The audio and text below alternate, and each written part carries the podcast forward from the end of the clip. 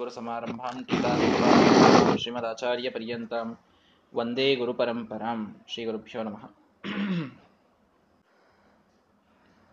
ಶ್ರೀಮದಾಚಾರ್ಯರು ವೈಶೇಷಿಕರೊಂದಿಗೆ ವಾದ ಹಾಕುವ ಪ್ರಸಂಗ ಅಲ್ಲಿ ಭಗವಂತನಿಗೆ ಜ್ಞಾನ ಪ್ರಯತ್ನ ಇಚ್ಛಾ ಇತ್ಯಾದಿಗಳನ್ನೆಲ್ಲ ಒಪ್ತಾರವರು ಒಪ್ಪಿದಾಗ ಆ ಭಗವಂತ ತನ್ನ ಸಾಮರ್ಥ್ಯದಿಂದ ಮುಕ್ತರಿಗೂ ಕೂಡ ಅವನು ಅಂಥ ಒಂದು ಗುಣವನ್ನ ಕೊಡ್ತಾನೆ. ಅವರು ಕೂಡ ಅಶುಭವನ್ನ ಹೊಂದುವ ಅಗತ್ಯತೆ ಇಲ್ಲ. ಅಂದ್ರೆ ನೀವು ಸುಖ ಒಪ್ಪಿದರೆ ದುಃಖ ಒಪ್ಪಬೇಕಾಗ್ತದೆ ಅಂತೇನು ಅನಿವಾರ್ಯತೆ ಹೇಳ್ತೀರಿ? ಹಾಗೇನಿಲ್ಲ.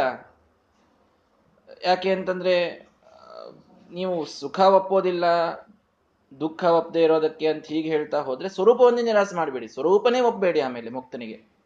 ಶೂನ್ಯವಾದಿ ಹೇಗೆ ಸ್ವರೂಪವನ್ನೇ ಒಪ್ಪೋದಿಲ್ಲ, ಹಾಗೆ ಹೇಳ್ಬಿಟ್ರಿ. ಇಲ್ಲ, ಸ್ವರೂಪ ಇದೆ ಅಂತ ಹೇಳ್ತೀರಿ. ಸ್ವರೂಪ ಇದೆ ಅಂತಂದ್ಮೇಲೆ ಸುಖನೋ ದುಃಖನೋ ಇರಬೇಕು. ದುಃಖವನ್ನು ನಿರಾಸ ಮಾಡಲಿಕ್ಕೆ ನಮಗೆ ಸಾಕಷ್ಟು ಯುಕ್ತಿ ಇದೆ. ಮೋಕ್ಷ ಆದ್ಮೇಲೆ ಮತ್ತೆ ದುಃಖನೇ ಇತ್ತು ಅಂತಂದ್ರೆ ಮೋಕ್ಷದ ಉಪಯೋಗ ಏನು? ಹೀಗಾಗಿ ಸುಖರೂಪ ಅಂತ ಒಪ್ಲಿಕ್ಕೆ ಬರ್ತದೆ. ಇಲ್ಲ, ಅಂತೂ ನೀವು ಅವನಿಗೆ ದೇಹ ಒಪ್ತೀರಿ ದೇಹ ಇದ್ದಾಗ ಅಲ್ಲಿ ಒಂದು ಅವನು ಸಂಸಾರಿಯೇ ಆಗಿರ್ಬೇಕಾಗ್ತದೆ. ನೀವು ದೇಹನೇ ಇಲ್ಲ ಅಂತ ಒಪ್ಪ್ರಿ ಆವಾಗ ನಾವು ಸರಿ ಅಂತ ಒಪ್ತೀವಿ. ನೀವು ದೇಹ ಒಪ್ತೀರಿ ಮುಕ್ತನಿಗೂ ಕೂಡ. ಭೋಗಕ್ಕೆ ದೇಹ ಬೇಕು ಅಂತ ಹೇಳಿದ್ರೆ, ಇಲ್ಲ ದೇಹ ಒಪ್ಪಿದ್ರೆ ಅವನ ಸಂಸಾರಿ ಆಗ್ಬೇಕಾಗ್ತದೆ ಅಂತಂದ್ರೆ, ಎಲ್ಲೆಲ್ಲಿ ದೇಹ ಇದೆ ಅಲ್ಲೆಲ್ಲ ಸಂಸಾರಿಯೇ ಇದ್ದಾನವನು ಅಂತಂದ್ರೆ, ಆಗ ಶ್ರೀಮದಾಚಾರ್ಯ ಹೇಳಿದ್ರು, ಅಶುದ್ಧ ದೇಹ ಎಲ್ಲೆಲ್ಲಿದೆ ಅಲ್ಲಿ ಸಂಸಾರಿ ಇದ್ದಾನೆ. ಅಲ್ಲೊಂದು ಸ್ವಲ್ಪ ಆಡ್ ಮಾಡ್ಕೊಳ್ರಿ ಅಂತ ಹೇಳಿದ್ರು. ಅಶುದ್ಧ ದೇಹ ಇದ್ದದ್ದಕ್ಕೆ ಸಂಸಾರಿ ಆಗಿದ್ದಾನಷ್ಟೇ ಶುದ್ಧ ದೇಹ ಇದ್ರೆ ಸಂಸಾರಿ ಆಗೋ ಕಾರಣ ಇಲ್ಲ. ಅದಕ್ಕೇನು ಎಕ್ಸಾಂಪಲ್ ಅಂದ್ರೆ, ಭಗವಂತನೇ ಇದ್ದಾನಲ್ಲ. ಭಗವಂತನ ದೇಹ ಇದು ಶುದ್ಧ ದೇಹ. ಆದ್ದರಿಂದ ಅವನಿಗೆ ಸಂಸಾರದ ಪ್ರಸಕ್ತಿ ಇಲ್ಲ. ಏ, ಇಲ್ರಿ, ದೇವರಿಗೆ ಎಲ್ಲಿ ದೇಹ ಇದೆ? ದೇವರು ನಿರ್ದೇಹ. ದೇವರಿಗೆ ದೇಹವೇ ಇಲ್ಲ. ದೇವರಿಗೆ ದೇಹವಿಲ್ಲ ಅನ್ನೋದಾದ್ರೆ ದೇವರಿಗೆ ಇಚ್ಛಾದಿಗಳನ್ನು ಒಬ್ಬಾರ್ದು ದೇಹಕ್ಕೆ ತಾನೇ ಇಚ್ಛೆ. ಇಚ್ಛೆ ಅಂತಂದ್ರೆ ಭಗವಂತನ ಇಚ್ಛೆ ಅಂತನ್ನುವುದೇನು ಬರ್ತದಲ್ಲ, ಅದು ದೇಹ ಇದ್ದಾಗಷ್ಟೇ ಉತ್ಪನ್ನವಾಗ್ತದೆ. ಮೊಲದ ಕೋಡಿದೆ, ಮೊಲದ ಕೋಡಿಗೊಂದು ದೇಹ ಒಂದು ಆಕಾರ ಇಲ್ಲ ಅದರಿಂದ ಅದು ಇಚ್ಛೆ ಮಾಡುವುದಿಲ್ಲ. ಇಚ್ಛೆ ಮಾಡ್ಲಾರ್ದೆಲ್ಲ ಮೊಲದ ಕೋಡಿನಂತೆ ಸುಳ್ಳಾಗ್ತದಷ್ಟೇ. ಚೈತನ್ಯನಾಗಿದ್ದು, ಚೈತನ್ಯ ಅಂತನ್ನೋದಿದೆ ಅಂತಂದ್ರೆ, ಚೇತನನಾಗಿದ್ದ ಅಂತಂದ್ರೆ ಅವನಿಗೆ ಒಂದು ದೇಹ, ಅದಕ್ಕೆ ಇಚ್ಛೆಗಳು, ಇದೆಲ್ಲವೂ ಸ್ವಾಭಾವಿಕವಾಗಿ ಒಬ್ಬೇಕಾಗ್ತದೆ. ಆದರೆ ಅಲ್ಲಿಯೇ ಮತ್ತೆ ಶುದ್ಧಿ ಅಶುದ್ಧಿ ಅಂತನೋ ವ್ಯತ್ಯಾಸ ಇದೆ ಅಷ್ಟೇ.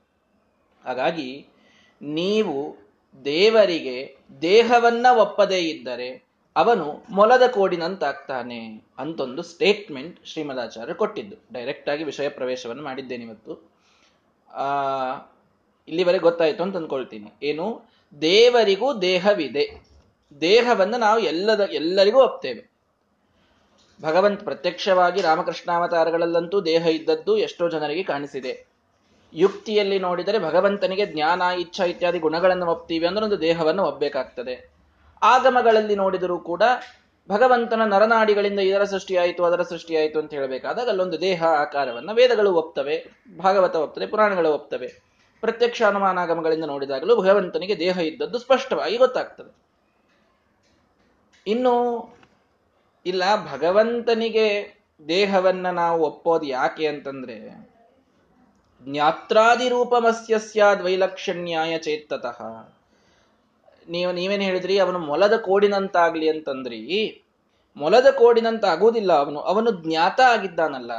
ಅವನಿಗೆ ಜ್ಞಾನ ಇದೆ. ಮೊಲದ ಕೋಡಿಗೆ ಜ್ಞಾನವೆಲ್ಲಿದೆ? ಮೊಲದ ಕೋಡಾಗ್ಲಿ ಅಂತ ಯಾಕೆ ಎಕ್ಸಾಂಪಲ್ ಕೊಟ್ಟರು ಸುಳ್ಳಾಗ್ಲಿ ಅನ್ನೋ ಅರ್ಥದಲ್ಲಿ ಕೊಟ್ರದನ್ನ. ಮೊಲದ ಕೋಡಿಗೆ ಇವನಿಗೆ ವ್ಯತ್ಯಾಸನೇ ಉಳಿಯೋದು ಬೇಡ. ದೇಹ ಇಲ್ಲ ಅಂದ್ರೆ ಅಂತಂದ್ರು. ಅಷ್ಟೇ ಸ್ಟೇಟ್ಮೆಂಟ್ ಹಿಡ್ಕೊಂಡ್ಬಿಟ್ಟ ಅವನು. ಕೆಲವ್ರು ಹೇಗಿರ್ತಾರೆ ಅಂತಂದ್ರೆ, ಆ ವಾದ ಏನು ಮೂಲದೊಳಗೆ ನಡೆದಿರ್ತದೆ, ಅದನ್ನ ಬಹಳ ನೋಡುವುದಿಲ್ಲ. ಒಂದೇನೋ ಸ್ಟೇಟ್ಮೆಂಟ್ ಅದಕ್ಕೊಂದು ಎಕ್ಸಾಂಪಲ್ ಕೊಟ್ರೆ, ಅದ್ರ ಮೇಲೇನೆ ಬಹಳಷ್ಟು ಅನಾಲಿಸಿಸ್ ಮಾಡಿ ಅಲ್ಲಿ ಸೋಲಿಸ್ಲಿಕ್ಕೆ ನೋಡೋದು. ಸಿದ್ಧಾಂತ ಬಿಟ್ಟು ದೃಷ್ಟಾಂತದ ಕಡೆಗೆ ಲಕ್ಷ್ಯ ಕೊಟ್ಟು ಸೋಲಿಸ್ಲಿಕ್ಕೆ ನೋಡುವಂತ ಜನ ಇರ್ತಾರೆ. ದೃಷ್ಟಾಂತವು ನಮ್ದು ಬಹಳ ಸರಿನೇ ಇರಬೇಕು, ಶ್ರೀಮದ್ ಆಚಾರ್ಯ ಪ್ರೂವ್ ಮಾಡ್ತಾರೆ. ಅಂತೂ ಈ ಗುಣ ಸರಿಯಲ್ಲ. ಇದನ್ನ ಅರ್ಥ ಮಾಡ್ಕೊಳ್ಬೇಕು ನಾವು. ಏನೋ ಒಂದು ವಿವಾದ ನಡೆದಿದೆ ಅಂತ ಇಟ್ಕೊಳ್ರಿ. ಮನೆಯಲ್ಲೋ ಅಥವಾ ಎಲ್ಲೋ ಒಂದು ಕಡೆಗೆ, ಒಂದು ಸಂಸ್ಥೆಯಲ್ಲೋ, ವಿವಾದ ನಡೆದಾಗ, ಆ ವಿವಾದ ಯಾವುದರ ಮೇಲಿದೆ, ಆ ಟಾಪಿಕ್ ಬಹಳ ಡಿಸ್ಕಸ್ ಆಗ್ತಾ ಇರುವುದಿಲ್ಲ. ವಿವಾದ ಮಾಡಬೇಕಾದಾಗ ಎದುರಿಗಿನವನ್ ಏನು ಅಂದ ಅನ್ನೋದ್ರ ಮೇಲೆ ಹೆಚ್ಚು ಕಾನ್ಸಂಟ್ರೇಟ್ ಮಾಡುವಂತ ಜನ ಇರ್ತಾರೆ. ನೀವು ಹಿಂಗ್ ಹಿಂಗ್ ಅಂದ್ರಿ ಅಂತ. ಏನಿದೆ ಟಾಪಿಕ್, ಅದ್ರ ಬಗ್ಗೆ ಬಹಳ ಲಕ್ಷ್ಯ ಇಲ್ಲ. ಅಂತ ಜನರು ಇರ್ತಾರೆ ಇವರು. ದೃಷ್ಟಾಂತ ಶ್ರೀಮದಾಚಾರ್ಯನ್ ಕೊಟ್ಟರು ನೀವು ದೇಹವನ್ನ ಒಪ್ಪದೆ ಹೋದ್ರೆ ಮೊಲದ ಕೋಡಿನಂತಾಗ್ತಾನೆ ದೇವರು. ನೀವು ಮೊಲದ ಕೋಡಿನಂತಾಗ್ತಾನೆ ಅಂತ ಹೇಗಂದ್ರಿ? ಅಂತ ಪ್ರಶ್ನೆ. ಮೊಲದ ಕೋಡಿನಂತಾಗ್ತಾನೆ ಅಂತಂದ್ರೆ ಯಾಕೆ? ಅವನ ಜ್ಞಾನ ಇಲ್ಲೇನ ಅವನು? ಜ್ಞಾನ ಜ್ಞಾನ ಇದೆ ಅವನಿಗೆ. ಮೊಲದ ಕೋಡಿಗೆ ಜ್ಞಾನ ಇದೆ? ಅವನು ಯಾಕೆ ಅದ್ರಂಗ ಆಗ್ತಾನೆ? ಈಗ ಒಪ್ಪಿದರೆ ಆಗ್ತಾನೆ ಅಂತ ಹೇಳಿ ಹೊರತು ಮೊಲದ ಕೋಡಿನಂತೆ ಇದ್ದಾನೆ ಅಂತ ಸ್ಟೇಟ್ಮೆಂಟ್ ಕೊಟ್ಟಿಲ್ಲ ಶ್ರೀಮದಾಚಾರ್ಯರು. ಅದನ್ನ ಬಿಟ್ಬಿಡೋದು. ದೃಷ್ಟಾಂತವನ್ನು ಹಿಡಿದು ಅದರೊಳಗೇನೆ ತಿರುವು ಮುರುವು ಮಾಡಿ ಅದಕ್ಕೆ ಕ್ವಶನ್ಸ್ ಕೇಳ್ತಾ ಹೋಗೋದು. ಶ್ರೀಮದಾಚಾರ್ಯ, ಆಯ್ತು. ಅದಕ್ಕೂ ಉತ್ತರ ಕೊಡ್ತೀವಿ ಅಂತಂದ್ರು. ಏನಪ್ಪ, ಏನ್ ನಿಂದು? ಇಲ್ಲ, ಮೊಲದ ಕೋಡಿನಂಗ್ ಅಲ್ಲ ದೇವರು. ಯಾಕೆ? ಅವನಿಗೆ ಜ್ಞಾನ ಇದೆ. ಹೌದೋ ಇಲ್ಲೋ? ತದೇವ ದೇಹ ಶಬ್ದೋಕ್ತಂ. ಆ ಜ್ಞಾನ ಅಂತ ಏನು ಒಪ್ತಿಯಲ್ಲ, ನಾವು ಅದಕ್ಕೆ ದೇಹ ಅಂತೇವೆ. ಮುಗಿದು ತದೇವ ದೇಹ ಶಬ್ದೋಕ್ತಂ. ನಹಿ ಅಸೌ ಪ್ರಾಕೃತಾಕೃತಿ ನಾವೆಲ್ಲ ಅವನಿಗೆ ಪ್ರಕೃತಿಯಿಂದ ಮಾಡಲ್ಪಟ್ಟಂತಹ ಪಂಚಭೂತಾತ್ಮಕವಾದಂತಹ ದೇಹ ಇದೆ ಅಂತ ನಾವೆಲ್ಲ ಹೇಳಿ ಹೊರಟೀವಿ ಜ್ಞಾನ ಇದೆ ಅಂತ ಒಪ್ತಿ ಇಲ್ಲೋ ದೇವರದು? ಆ ಜ್ಞಾನಾತ್ಮಕವಾದದ್ದೇ ದೇಹ ಇದೆ ಅಂತ ಒಪ್ತೀವಿ ನಾವು? ಏನ್ ಡಿಫರೆನ್ಸ್ ಆಯ್ತು? ಸರಿ ಈಗ ದೇಹ ಯಾಕೆ ಒಬ್ಬಾರ್ದು? ದೇಹ ದೇಹ ಒಪ್ಪಿದ್ರೆ ಅವನಿಗೊಂದು ಲಿಮಿಟ್ ಆಗ್ತದೆ. ಯಾವಾಗ ಲಿಮಿಟ್ ಆಗ್ತದೆ? ಪ್ರಾಕೃತವಾದ ದೇಹ ಒಪ್ಪಿದಾಗ ಲಿಮಿಟ್ ಆಗ್ತದೆ. ಜ್ಞಾನಾನಂದಾತ್ಮಕವಾದಂತಹ, ಚಿದಾನಂದಾತ್ಮಕವಾದಂತಹ, ಅನಂತವಾದಂತಹ ದೇಹವನ್ನ ಒಪ್ಪಿದರೆ ಲಿಮಿಟ್ ಯಾಕೆ ಆಗ್ತದೆ? ಆಗೋದಿಲ್ಲ ನೀವು ದೇಹವನ್ನ ಒಪ್ಪಲಿಲ್ಲ ಅಂತಂದ್ರೆ ನಾವು, ಅಥವಾ ನೀವು ಮೊಲದ ಕೋಡಿನಂತೆ ಅಂತಂದ್ರೆ ನಾವು ಜ್ಞಾನವನ್ನು ಒಪ್ತೇವಲ್ಲ ಅಂತ ಅವನ ಶ್ರೀಮದ್ ಆಚಾರ್ಯ ಅದನ್ನೇ ತಗೊಂಡು ಹೇಳಿದ್ರೆ ನೀನು ಜ್ಞಾನವನ್ನು ಒಪ್ತಿಯಲ್ಲ ಅದನ್ನೇ ನಾವು ದೇಹ ಅಂತ ಕರಿತೀವಿ ಮುಗಿದೋಯ್ತು ಅಂತ. ನಾವೆಲ್ಲಿ ದೇವರಿಗೆ ಪ್ರಕೃತಿಯಿಂದ ಆದ ಮೂಗು, ತೇಜಸ್ಸಿನಿಂದ ಆದ ಕಣ್ಣು, ಜಲದಿಂದ ಆದಂತಹ, ಮತ್ತೆ ರಸನ, ನಾಲಿಗೆ, ಮತ್ತೆ ಆಕಾಶದಿಂದ ಆದ ಶ್ರೋತ್ರ, ಹೀಗೆ ಪಂಚಭೂತಗಳಿಂದ ಆದ ಸೃಷ್ಟಿ, ನಾವೆಲ್ಲಿ ಒಪ್ಪಿವಿ ದೇವರಿಗೆ? ಜ್ಞಾನ ಅಂತ ಒಪ್ತಿಯಲ್ಲ ಆ ಜ್ಞಾನಾತ್ಮಕವಾದ ದೇಹ ಅಂತ ಒಪ್ಪು ಮುಗಿದೋಯ್ತು ಸರಿ, ಏನಾಯ್ತು ಅದರಿಂದ? ಏವಂ ಸ್ವರೂಪ ದೇಹತ್ವ ಮುಕ್ತಸ್ಯಾಪ್ಯರುರೀಕೃತಂ ಇದೇ ರೀತಿಯಾದ ಜ್ಞಾನಾತ್ಮಕವಾದ ಜ್ಞಾನಾನಂದಾತ್ಮಕವಾದ ದೇಹವನ್ನೇ ಮುಕ್ತನಿಗೂ ನಾವು ಒಪ್ತೇವೆ ಕೇವಲ ಭಗವಂತನಿಗಲ್ಲ ಮುಕ್ತರಿಗೂ ಕೂಡ ಇಂಥ ದೇಹವನ್ನೇ ಒಪ್ತೇವೆ ನಾವು. ಹೊರತು ಅವರಿಗೆ ಒಂದು ಇಲ್ಲಿಯ ಪಂಚಭೌತಿಕವಾದಂತಹ ದೇಹ ಇದೆ ಅಂತ ಒಪ್ಪಿದಾಗ ಈ ಸಮಸ್ಯೆ. ಏನು? ನೀವು ದೇಹ ಒಪ್ಪಿದ್ರೆ ಸುಖ, ದುಃಖ ಎರಡೂ ಒಪ್ಪಬೇಕಾಗ್ತದೆ ಇಲ್ಲ. ಅವರಿಗೂ ಜ್ಞಾನಾನಂದಾತ್ಮಕವಾದ ದೇಹವನ್ನೇ ಒಪ್ತೀವಿ. ಅಪ್ರಾಕೃತವಾದ ಸ್ವರೂಪವನ್ನು ಒಪ್ತೀವಿ ನಾವು ಮುಕ್ತರಿಗೆ. ನ ಅನಿಷ್ಟ ಭೋಗಸ್ತೇನ ಸ್ಯಾತ್ ಪ್ರಾಕೃತ ಕ್ಷೇತ್ರ ಸಂಭವ. ಅನಿಷ್ಟ ಭೋಗ ಯಾವಾಗ ಬರ್ತದೆ, ದುಃಖದ ಭೋಗ ಆಗ್ಬೇಕ್ರಿ, ದೇಹ ಒಪ್ಪಿದ್ರೆ ಅಂತ ಯಾವಾಗ ಬರ್ತದೆ? ಪ್ರಾಕೃತ ಕ್ಷೇತ್ರ ಸಂಭವ. ಪ್ರಾಕೃತ ಕ್ಷೇತ್ರ. ಪ್ರಕೃತಿಯಿಂದ ಹುಟ್ಟಿದ ದೇಹ, ಕ್ಷೇತ್ರ ಅಂದ್ರೆ ದೇಹ ಅಂತ ಅರ್ಥ. ಪ್ರಕೃತಿಯಿಂದ ಹುಟ್ಟಿದ ದೇಹ ಇತ್ತು ಅಂದ್ರೆ ದುಃಖದ ಭೋಗ ಒಬ್ಬೇಕಾಗ್ತದೆ ಇಲ್ಲ, ಅಪ್ರಾಕೃತವಾದ ದೇಹವಿದೆ. ಜ್ಞಾನಾನಂದಾತ್ಮಕವಾದ ದೇಹವಿದೆ. ಅವರ ದೇಹದಲ್ಲಿ ಏನೆಲ್ಲ ಇವೆಯಲ್ಲ? ನರನಾಡಿಗಳು ರಕ್ತ ಮಾಂಸಗಳು ಕಣಗಳೆಲ್ಲವೂ ಇದೆ. ಇರಲಿ. ಎಲ್ಲವೂ ಜ್ಞಾನಂದಾತ್ಮಕವಾದದ್ದಿದೆ ಚಿದಾನಂದಾತ್ಮಕವಾದ ದೇಹವಾದ್ದರಿಂದ, ನಾವು ಪ್ರಾಕೃತಿಕ ದೇಹವಲ್ಲವಾದ್ದರಿಂದ, ನಾವು ದುಃಖವನ್ನ ಒಪ್ಪುವ ಅನಿವಾರ್ಯತೆ ಸರ್ವಥಾ ಇಲ್ಲ. ಇದನ್ನ ನಾವು ಅಲ್ಲಿಗೆ ತಂದು ಹಚ್ಚಬೇಕು. ಸ್ವರೂಪ ದೇಹ ಅಂತ ಇದೆಯಲ್ಲ ಆ ಸ್ವರೂಪ ದೇಹಕ್ಕೆ ಆಕಾರವಿದೆ, ಅದಕ್ಕೂ ಅಂಗಾಂಗಗಳಿವೆ, ಅದಕ್ಕೂ ಎಲ್ಲವೂ ಇದೆ. ಆದರೆ ಅದು ಪ್ರಾಕೃತಿಕವಲ್ಲ, ಪ್ರಕೃತಿಯಿಂದ ಮಾಡಲ್ಪಟ್ಟದ್ದಲ್ಲ. ಎದರಿಂದ ಮಾಡಲ್ಪಟ್ಟದ್ದು? ಅವನ ಗುಣಗಳಿಂದಲೇ ಮಾಡಲ್ಪಟ್ಟದ್ದು. ಇದನ್ನು ನಾವು ಭಗವಂತನಿಗೆ ಎಲ್ಲಾ ಕಾಲಕ್ಕೆ ಒಪ್ತೇವೆ. ಜೀವನ ಸ್ವರೂಪ ದೇಹವು ಯಾವಾಗಲೂ ಹೀಗೇ ಇದೆ. ಆದರೆ ಆದರೆ ಅದು ಯಾವಾಗಲೂ ಅಭಿವ್ಯಕ್ತವಾಗಿರೋದಿಲ್ಲ. ಲಿಂಗದೇಹ ಭಂಗವಾದ ಮೇಲೇನೆ ಅಭಿವ್ಯಕ್ತವಾಗುವುದು, ಅದು ಮೋಕ್ಷದಲ್ಲಿ ಮಾತ್ರ ಆಗ್ತದೆ. ಇಷ್ಟೇ ವ್ಯತ್ಯಾಸ. ಭಗವಂತನ ಸ್ವರೂಪ ದೇಹವೇ ಅನಾದಿ ಅನಂತ ಕಾಲದವರೆಗೂ ಅಭಿವ್ಯಕ್ತವಿರ್ತದೆ ಜೀವನಿಗೆ ಮಾತ್ರ ಸ್ವರೂಪ ದೇಹದ ಅಭಿವ್ಯಕ್ತಿ ಮೋಕ್ಷದಲ್ಲಿಯೇ ಆಗ್ತದೆ. ಅಲ್ಲಿವರೆಗೆ ಆಗುವುದಿಲ್ಲ. ಒಮ್ಮೆ ಆಯಿತು ಅಂದ್ರೆ ಅನಂತ ಕಾಲದವರೆಗೆ ಅವನು ಕೂಡ ಸ್ವರೂಪ ದೇಹದಿಂದಲೇ ಇರ್ತಾನೆ. ಇಷ್ಟು ವ್ಯವಸ್ಥೆಯನ್ನು ಒಪ್ತೀವಿ. ಇದರಲ್ಲಿ ಏನು ಸಮಸ್ಯೆ ಬಂತು ಅಂತ ನೀವೇ ವಿಚಾರ ಮಾಡಿ. ಏನು ಬರುವುದಿಲ್ಲ. ಅಲ್ರಿ, ಅಂಗಾಂಗಗಳನ್ನು ಒಪ್ತಿರಲ್ಲ ನೀವು? ಅವಯವಗಳನ್ನು ಒಪ್ತೀರಿ? ಅವಯವಗಳನ್ನು ಹೆಂಗೆ ಒಪ್ತೀರಿ? ವಿಮತೋ ನಾವಯವವಾನ್ ವಿನಾಶಿತ್ವ ಪ್ರಸಂಗತಃ ಪಟವಚ್ಚೇ. ನೀವು ಮುಕ್ತನಿಗೆ ಅವಯವಗಳನ್ನು ಒಪ್ಪಿಬಿಟ್ರೆ, ಅವಯವಗಳು ಅಂದಾಗ ಅದು ವಿನಾಶ ಉಳ್ಳದ್ದದು. ಇಲ್ಲೊಂದು ಬಟ್ಟೆ ಇದೆ ಅಂದ್ರೆ ಈ ಬಟ್ಟೆಗೆ ಅವಯವ ಯಾವುದು ಹೇಳಿ? ಒಂದು ನೂಲು. ಒಂದು ನೂಲು. ಹತ್ತಿಯ ಒಂದು ನೂಲು. ಆ ಹತ್ತಿಯ ಒಂದು ನೂಲು, ಇದು ವಿನಾಶವುಳ್ಳದ್ದಿದು. ನೀವು ಬಹಳಷ್ಟು ಅವಯವಗಳು ಸೇರಿ ಅವಯವಿ ಆಗಿದೆ ಅಂತಂದಾಗ ಸಮಸ್ಯೆ ಏನು ಬರ್ತದೆ ಅಂದ್ರೆ ಅದು ವಿನಾಶಿತ್ವ ಪ್ರಸಂಗ ಬರ್ತದೆ. ಬಹಳಷ್ಟು ಅವಯವಗಳು ಸೇರಿ ಅವಯವಿ ಆಗಿದೆ ಅಂದಾಗ ವಿನಾಶ ಒಪ್ಪಬೇಕಾಗ್ತದೆ ವಿಚಾರ ಮಾಡಿ. ಎಲ್ಲೆಲ್ಲಿ ಅವಯವಗಳಿಂದ ಕೂಡಿದ ಒಂದು ಅವಯವಿ ಇದೆ. ಒಂದೊಂದು ಅವಯವದ ನಾಶವಾದಾಗ ಆ ಅವಯವಿಯು ಹೋಗಿಬಿಡುತ್ತದೆ. ನಮ್ಮ ನಮ್ಮ ನಮ್ದೊಂದು ದೇಹದ ಸಿಸ್ಟಮ್ ಇದೆ. ಸಾಕಷ್ಟು ಅವಯವಗಳಿವೆ ಆರ್ಗನ್ಸ್ ಇವೆ. ಹಾರ್ಟ್ ಒಂದು ಫೇಲ್ ಆಯಿತು, ಮುಗಿದೋಯ್ತು. ಅವಯವಿನೂ ಹೋಯ್ತು ಅಷ್ಟೆ. ಕಿಡ್ನಿ ಫೇಲ್ ಆಯಿತು ಬ್ರೈನ್ ಫೇಲ್ ಆಯಿತು, ಏನೋ ಒಂದಾಯಿತು. ಅವಯವ ಹೋದಂತ, ಅಂತೂ ಒಂದೊಂದು ಅವಯವಕ್ಕೆ ನಾಶ ಅನ್ನೋದು ಇದ್ದೇ ಇರ್ತದೆ. ನೀವು ಆತ್ಮನಿಗೆ ಅವಯವಗಳನ್ನು ಒಪ್ತೀರಿ. ದೇಹ ಒಪ್ಪಿದ್ರೆ ಅವಯವ ಒಪ್ಪಬೇಕಾಗ್ತದಲ್ಲ ನೋಡ್ರಿ, ಅವನು ಡೀಪ್ ಆಗಿ ಹೊರಟಿದ್ದಾನೆ.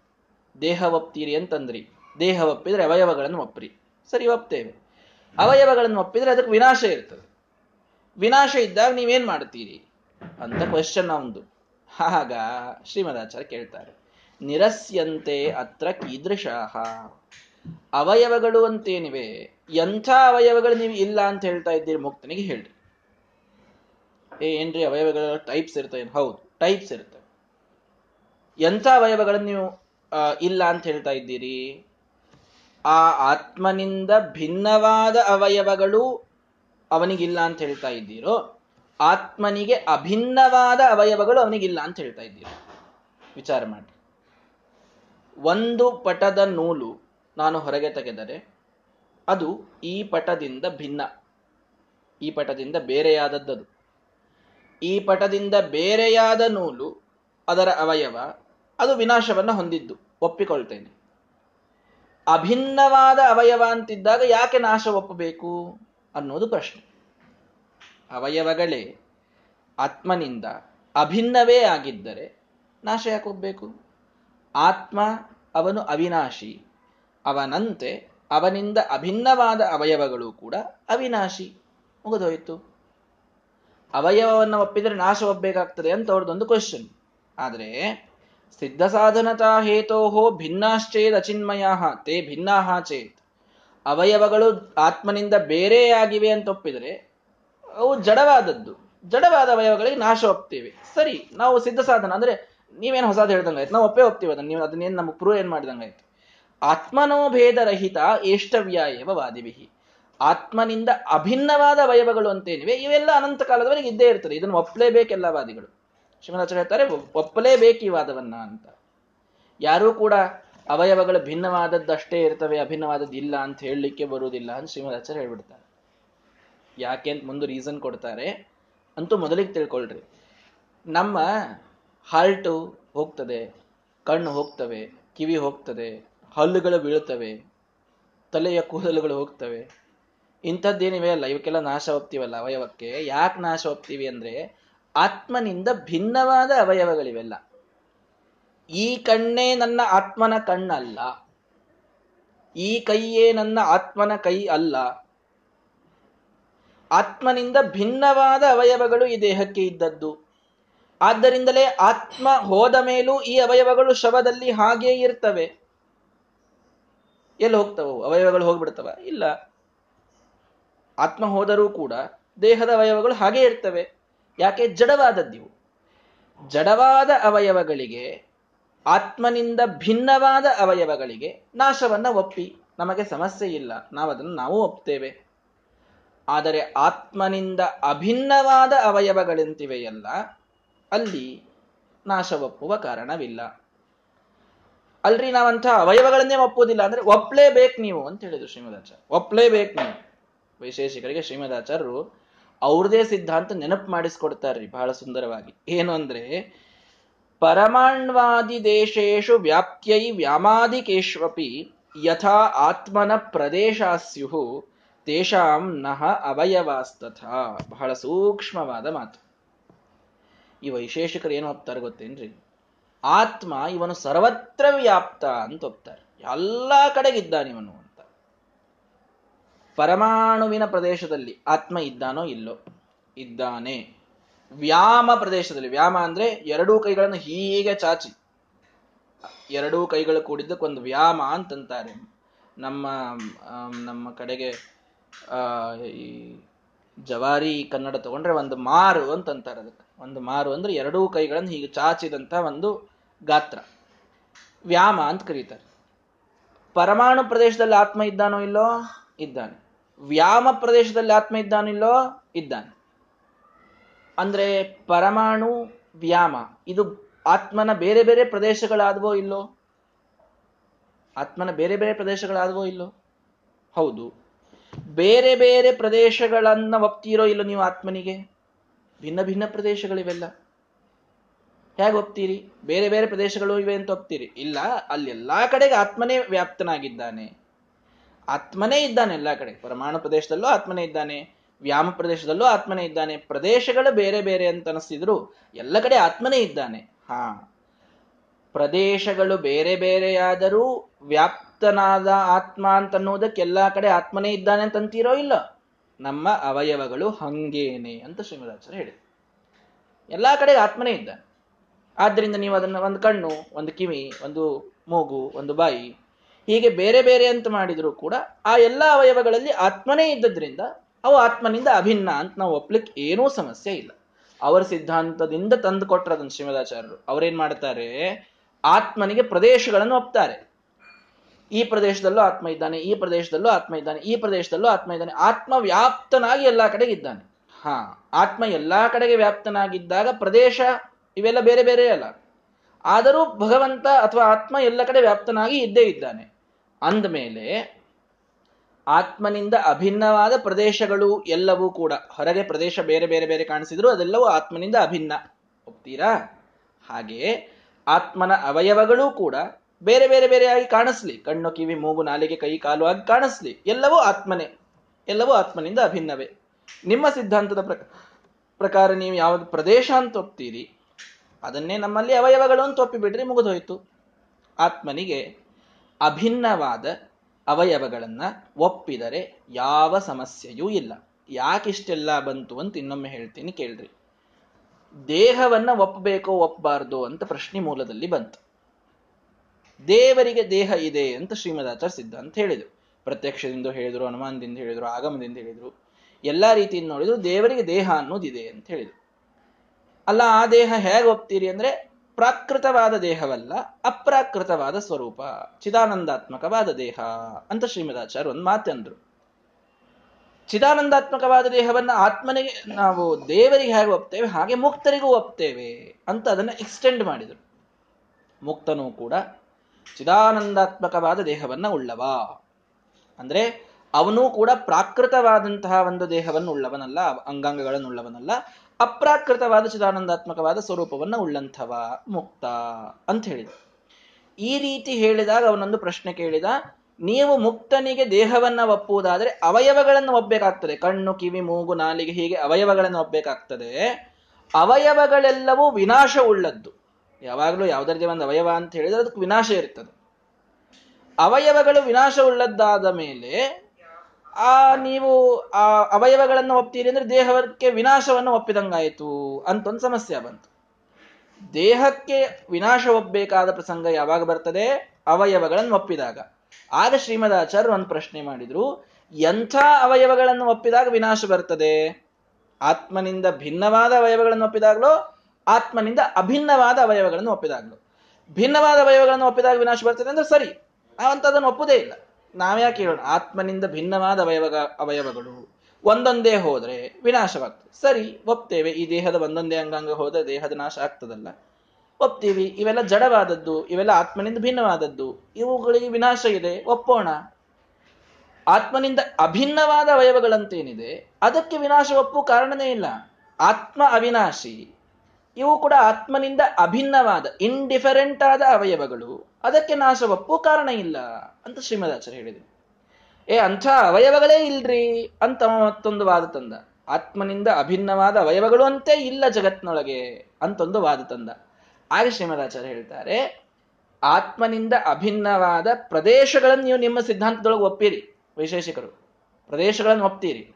ಆತ್ಮನಿಂದ ಅಭಿನ್ನವಾದ ಪ್ರದೇಶಗಳು. ಪರಮಾಣು ದೇಶದೊಳಗೂ ಆತ್ಮ ಇದ್ದಾನೆ. ವ್ಯಾಮ ದೇಶದೊಳಗೂ ಆತ್ಮ ಇದ್ದಾನೆ. ಈ ಎರಡು ಪ್ರದೇಶಗಳು ಭಿನ್ನ ಭಿನ್ನ. ಆದರೆ ಆತ್ಮ ಎಲ್ಲರಿಗೆ ವ್ಯಾಪ್ತ. ಹಾಗಾಗಿ ಎಲ್ಲವೂ ಆತ್ಮನ ಪ್ರದೇಶಗಳೇ. ನೋಡಲಿಕ್ಕೆ ಭಿನ್ನ ಅನ್ನಿಸ್ತವೆ. ಆದರೆ ಎಲ್ಲ ಕಡೆಗೆ ಆತ್ಮನೇ ಇದ್ದಾನೆ. ಹಾಗೆಯೇ ಆತ್ಮನಿಂದ ಅಭಿನ್ನವಾದ ಪ್ರದೇಶಗಳನ್ನು ಹೇಗೆ ಒಪ್ತೀರಿ? ಆತ್ಮನಿಂದ ಅಭಿನ್ನವಾದ ಅವಯವಗಳನ್ನು ಒಪ್ಪ್ರಿ ಅವಯವಗಳಲ್ಲೂ ಕೂಡ ಬೇರೆ ಬೇರೆ ಕಣ್ಣು ಕಿವಿ ಮೂಗು ನಾಲಿಗೆ ಕಂಡ್ರೂ ಎಲ್ಲ ಕಡೆಗೆ ಆತ್ಮನೇ ಇದ್ದಾನೆ. ಆತ್ಮನಿಂದ ಅಭಿನ್ನ ಇವು ಅಂತ ಒಪ್ಪಿಬಿಡ್ರಿ. ನಿಮ್ಮ ಸಿದ್ಧಾಂತದಲ್ಲಿ ನೀವು ಆತ್ಮನಿಗೆ ಅವಯವಗಳನ್ನು ಒಪ್ಪೇ ಒಪ್ತೀರಿ, ಪ್ರದೇಶ ರೂಪದಲ್ಲಿ. ನಾವು ಅದನ್ನು ಅಂಗಾಂಗಗಳ ರೂಪದಲ್ಲಿ ಒಪ್ಪಿದರೆ ಅಲ್ಲಿ ಸಮಸ್ಯೆ ಇಲ್ಲ. ಈ ರೀತಿ ಶ್ರೀಮದಾಚಾರ್ಯ ಅದನ್ನು ಸಮರೈಸ್ ಮಾಡಿ, ಅಂತೂ ಏನಂದಂಗಾಯಿತು? ಆತ್ಮನಿಗೆ, ಮುಕ್ತನಿಗೆ ದೇಹ ಅಂತನ್ನುವುದು ಮೋಕ್ಷದಲ್ಲಿ ಇದೆ ಅಂತ ಸಿದ್ಧ ಮಾಡಿದಂತಾಯ್ತು. ಇಷ್ಟು ಸಿದ್ಧ ಮಾಡ್ಲಿಕ್ಕೆ ಇಷ್ಟು ಬಂತು? ದೇಹ ಸಿದ್ಧ ಮಾಡಲಿಲ್ಲ ಅಂದ್ರೆ ಏನಾಗ್ತದೆ? ಭೋಗವನ್ನು ಒಪ್ಲಿಕ್ಕೆ ಬರುವುದಿಲ್ಲ. ಎಲ್ಲಾ ಕಡೆ ಸಮಸ್ಯೆ ಎಲ್ಲಿ ಬರ್ತದೆ ಅಂತ ತಿಳ್ಕೊಳ್ರಿ. ಏನೋ ಒಂದು ಮುಕ್ತಗ ದೇಹ ಅದ ಅಂತಂದು ಮಾಡೋದ್ರಿಂದ ಶ್ರೀಮದಾಚಾರ್ಯ ಏನ್ ಸಿಗುವುದದ ಅಂತಂದ್ರೆ, ಮುಕ್ತನಿಗೆ ದೇಹವನ್ನ ಒಪ್ಪಿದಾಗ ಅವನಿಗೆ ಸುಖದ ಭೋಗವನ್ನು ಒಪ್ಪಲಿಕ್ಕೆ ಬರ್ತದೆ. ಸುಖದ ಭೋಗವನ್ನು ಒಪ್ಪುವುದು ದೇಹ ಇದ್ದಾಗ ಮಾತ್ರ. ದೇಹ ಇದ್ದಲ್ಲೇ ಭೋಗ ಆಗ್ತದೆ.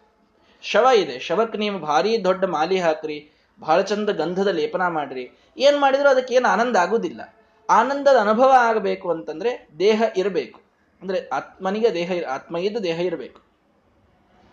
ಹೀಗಾಗಿ ದೇಹ ಇಲ್ಲದೆ ಭೋಗ ಸಾಧ್ಯ ಇಲ್ಲ. ದೇಹ ಇಲ್ಲದೆ ಭೋಗ ಸಾಧ್ಯ ಇಲ್ಲ. ಹಾಗಾಗಿ ಭೋಗವನ್ನ ಒಪ್ಪಬೇಕು ಅಂದ್ರೆ ದೇಹ ಒಪ್ಪಬೇಕು ಆದ್ರಿಂದ ಶ್ರೀಮದಾಚಾರ್ಯ ದೇಹವನ್ನು ಒಪ್ಪಿಸಿದ್ರು ಭೋಗ ಒಪ್ಪಲಿಕ್ಕೆ ಆ ಭೋಗ ಅದು ಸುಖ ಒಪ್ಪಿದರೆ ಮತ್ತೆ ದುಃಖನೂ ಒಪ್ಪಬೇಕಾಗ್ತದಲ್ಲ ಅಂತ ಪ್ರಶ್ನೆ ಬಂದಾಗ ಅದು ಅಪ್ರಾಕೃತವಾದ ದೇಹ ಅಂತ ಅಲ್ಲಿ ಅದನ್ನ ಕನ್ಕ್ಲೂಡ್ ಮಾಡಿದ್ರು.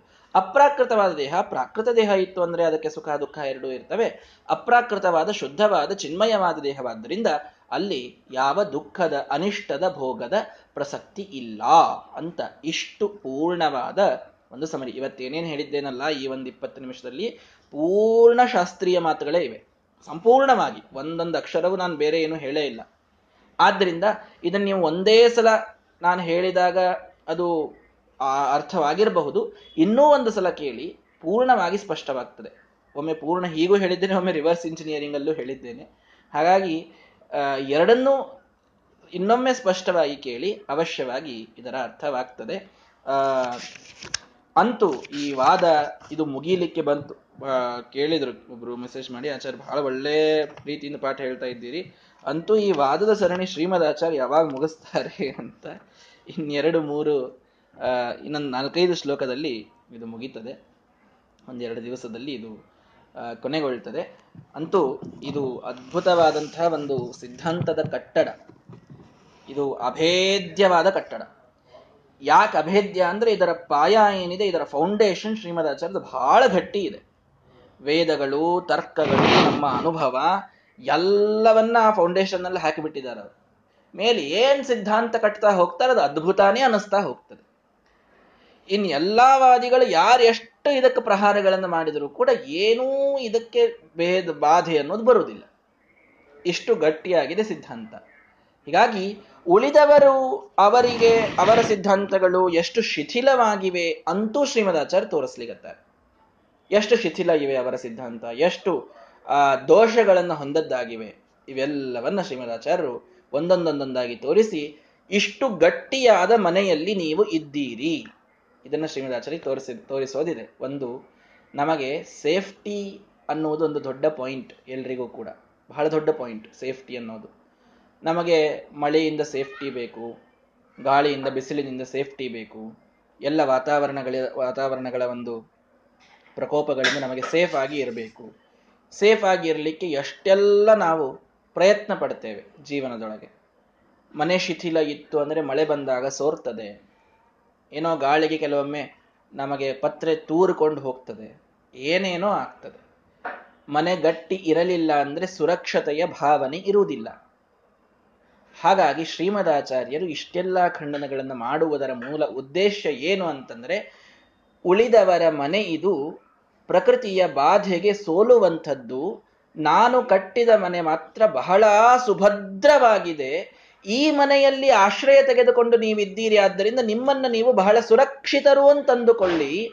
ಈ ಮನೆಯ ಗರ್ಭಗುಡಿಯಲ್ಲಿರ್ತಕ್ಕಂಥ ಭಗವಂತ ಇವನು ಎಲ್ಲರಿಗೂ ಬಹಳ ದೊಡ್ಡದಾದ ಅನುಗ್ರಹವನ್ನು ಮಾಡಿದ್ದಾನೆ. ಈ ಮನೆಯಲ್ಲಿರಲಿಕ್ಕೆ ಅವಕಾಶವನ್ನು ಕೊಟ್ಟು, ಆದ್ದರಿಂದ ಸೋರುವ, ಹಾರುವ ಮನೆಯೊಳಗೆ ಇದ್ದು ಅಸುರಕ್ಷತೆಯನ್ನ ಅನುಭವಿಸದೆ, ಈ ಸುಭದ್ರವಾದ ಮನೆಯೊಳಗಿದ್ದುಕೊಂಡು ಸುರಕ್ಷಿತರೆನಿಸಿ, ನಿಮ್ಮನ್ನ ನೀವು ಪೂರ್ಣ ಧನ್ಯ ತಂದುಕೊಳ್ಳಿ ಅನ್ನುವುದಕ್ಕಾಗಿ ಈ ಒಂದು ಕಟ್ಟಡದ ಪ್ಲಾನಿಂಗ್ ಶ್ರೀಮದಾಚಾರ್ಯರು ಮಾಡಿದ್ದು, ಇದನ್ನ ಇಂತಹ ದೊಡ್ಡ ಭವನವನ್ನ ಕಟ್ಟಿದ್ದು, ಈ ಮಧ್ವ ಸಿದ್ಧಾಂತದ ಭವನಕ್ಕೆ ದೊಡ್ಡದಾದ ಅಡಿಪಾಯವನ್ನ ವೇದಗಳ ಇತಿಹಾಸ ಪುರಾಣಗಳ ಯುಕ್ತಿಗಳ ರೂಪದಲ್ಲಿ ಇಟ್ಟದ್ದು. ಇದೆಲ್ಲವೂ ಬಹಳ ಬಹಳ ಶ್ರೇಷ್ಠವಾದದ್ದು.